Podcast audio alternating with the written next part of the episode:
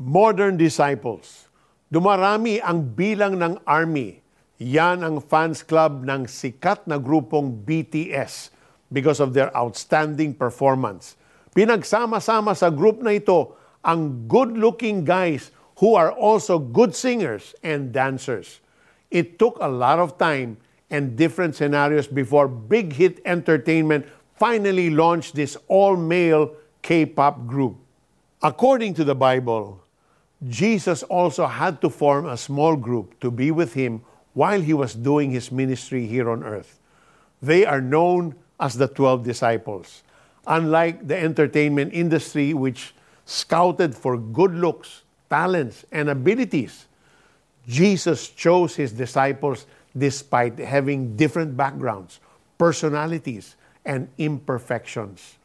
Madalas nating ilagay sa pedestal ang mga disciples because we think that since they were chosen by Jesus, for sure, there must be something special about them. But they are also like us na nagkukulang at nagkakamali.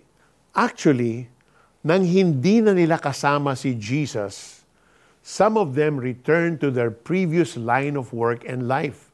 It was not until Jesus showed himself up again that he got them back on track.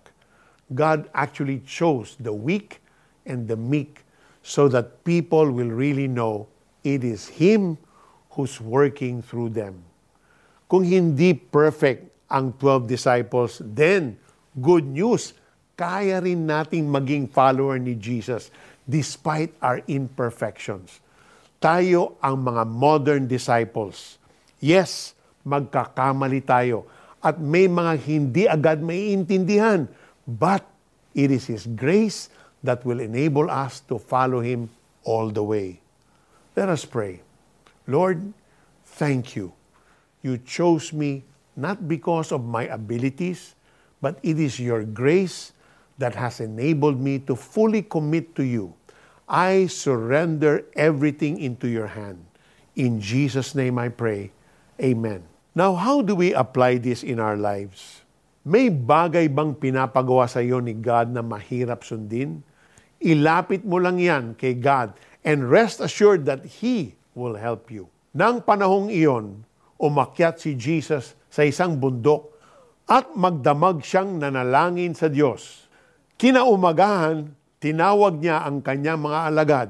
Pumili siya sa kanila ng labing dalawa at siya'y tinawag niyang mga apostol. Sila ay sina Simon na pinangalan niyang Pedro, si Andres na kapatid nito, sina Santiago, Juan, Felipe, Bartolome, Mateo, Tomas, Santiagong anak ni Alfeo, si Simon na makabayan, si Judas na anak ni Santiago, at si Judas Escariote na naging taksil.